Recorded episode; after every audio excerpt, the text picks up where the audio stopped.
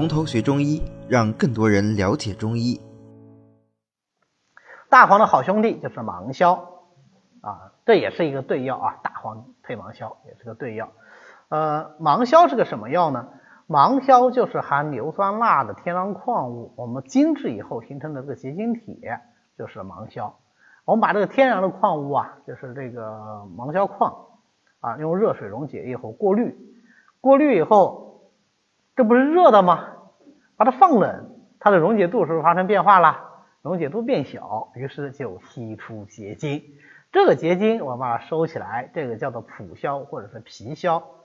蒲硝是它粗制的硝的意思，皮硝是因为这个硝我们最早是用来制皮子的，那就是那个动物的皮革啊，那加工的时候有有有一道工序就是要用这个皮硝啊，所以它用制皮的就叫做皮硝。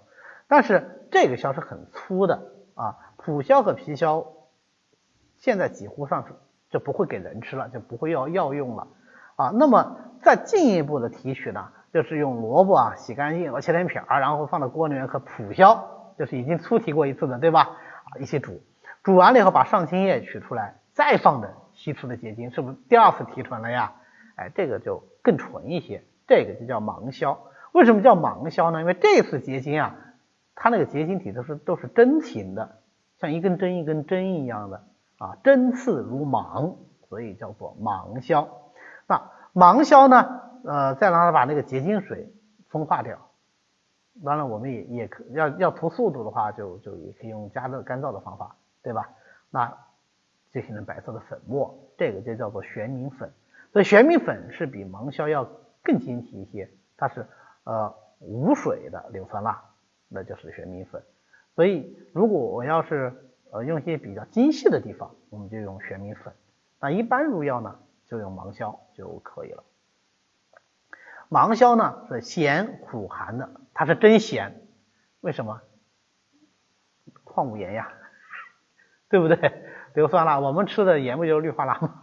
对吧？它是真咸啊，吃上去就是跟那个盐类似的一个咸咸的味道啊，然后会有点苦涩的感觉，所以它是咸苦而寒的，归胃大肠经。咸有一个很重要的药性，是可以软坚，还记得吗？咸则能软啊，所以这个就是蒙硝很重要的一个特点啊。苦咸寒而入阳明经，那么苦寒就能清热，对不对？咸就能润能软，所以它就能够润燥软坚。那阳明经，足阳明胃经，手阳明大肠经嘛，对不对？阳明经有什么燥啊？什么坚呢？大便，对吧？所以它这个软坚软的是什么？软的是大便啊！所以它配上大黄以后就能够泻下热结。为什么泻下热结要配上芒硝呢？光用大黄它只能泻下，它没有散结的作用，也没有软坚的作用，对吧？如果是脾满燥湿坚，这个大便非常的坚硬的话，你泻不下来。哎这个时候你加点芒硝，咸寒软坚，大便软化了，它就能解出来了啊！所以。大黄配芒硝泻逆下胃啊，就会增强很多。呃，芒硝呢，我在临床上用的相对就谨慎，就不像大黄用的那么洒脱，因为大黄就是呃攻下嘛，对吧？主要是清降攻下。但是芒硝呢，一个是寒，再一个它有软坚的作用，配上大黄以后，它的泻下作用会强很多啊。曾经有一个病人，我用大黄，一直效果不是特别好。这个病人其实就是个热结。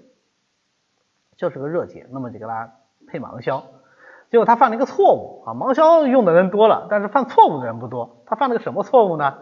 他是代煎的，代煎以后呢，呃，芒硝他他就煎不进去，芒硝是冲服的啊，所以人家就给他另包了，另包了放到整个大包里面。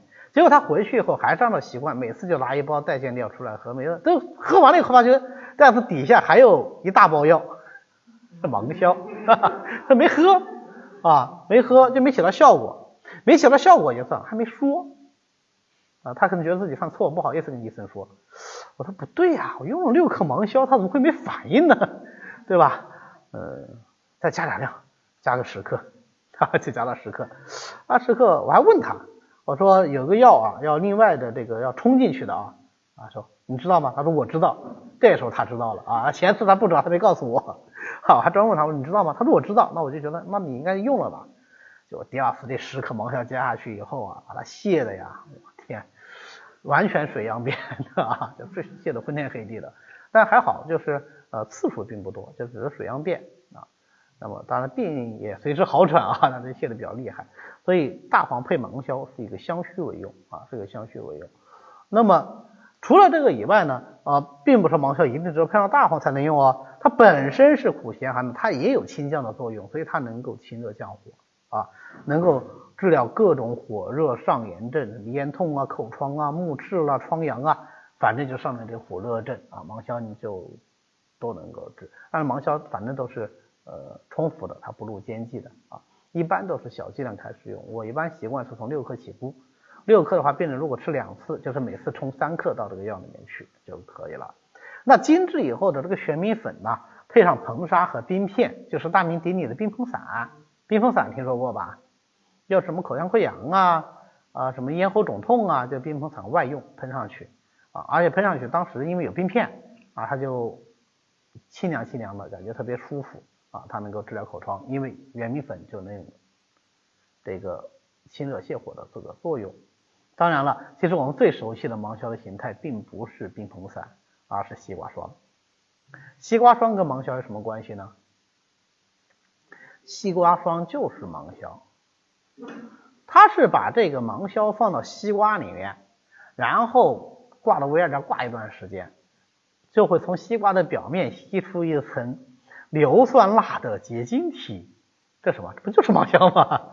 但是它通过西瓜吸出来的啊，所以就是它西瓜霜，有意思吧？它的成分其实已经，它已经不是纯的硫酸钠了，对吧？它已经有了一些其他的成分。啊，所以它这个清热的作用会更好一些，泻下的作用呢反而就没那么强了。啊，西瓜霜我们一般是拿来外用的，对吧？一般很少把它拿来内服，啊，但是是可以内服的。你们去看那个西瓜霜喷剂啊，它说明书上写的就是可以内服。然后我有一次就碰到一个病人，啊，他是口腔溃疡，口腔溃疡嘛，因为他主要是看我们男科病的。男科的处方开出来之后，他说他口腔溃疡，我说你再配个西瓜霜吧，就局部喷一下就舒服一些嘛。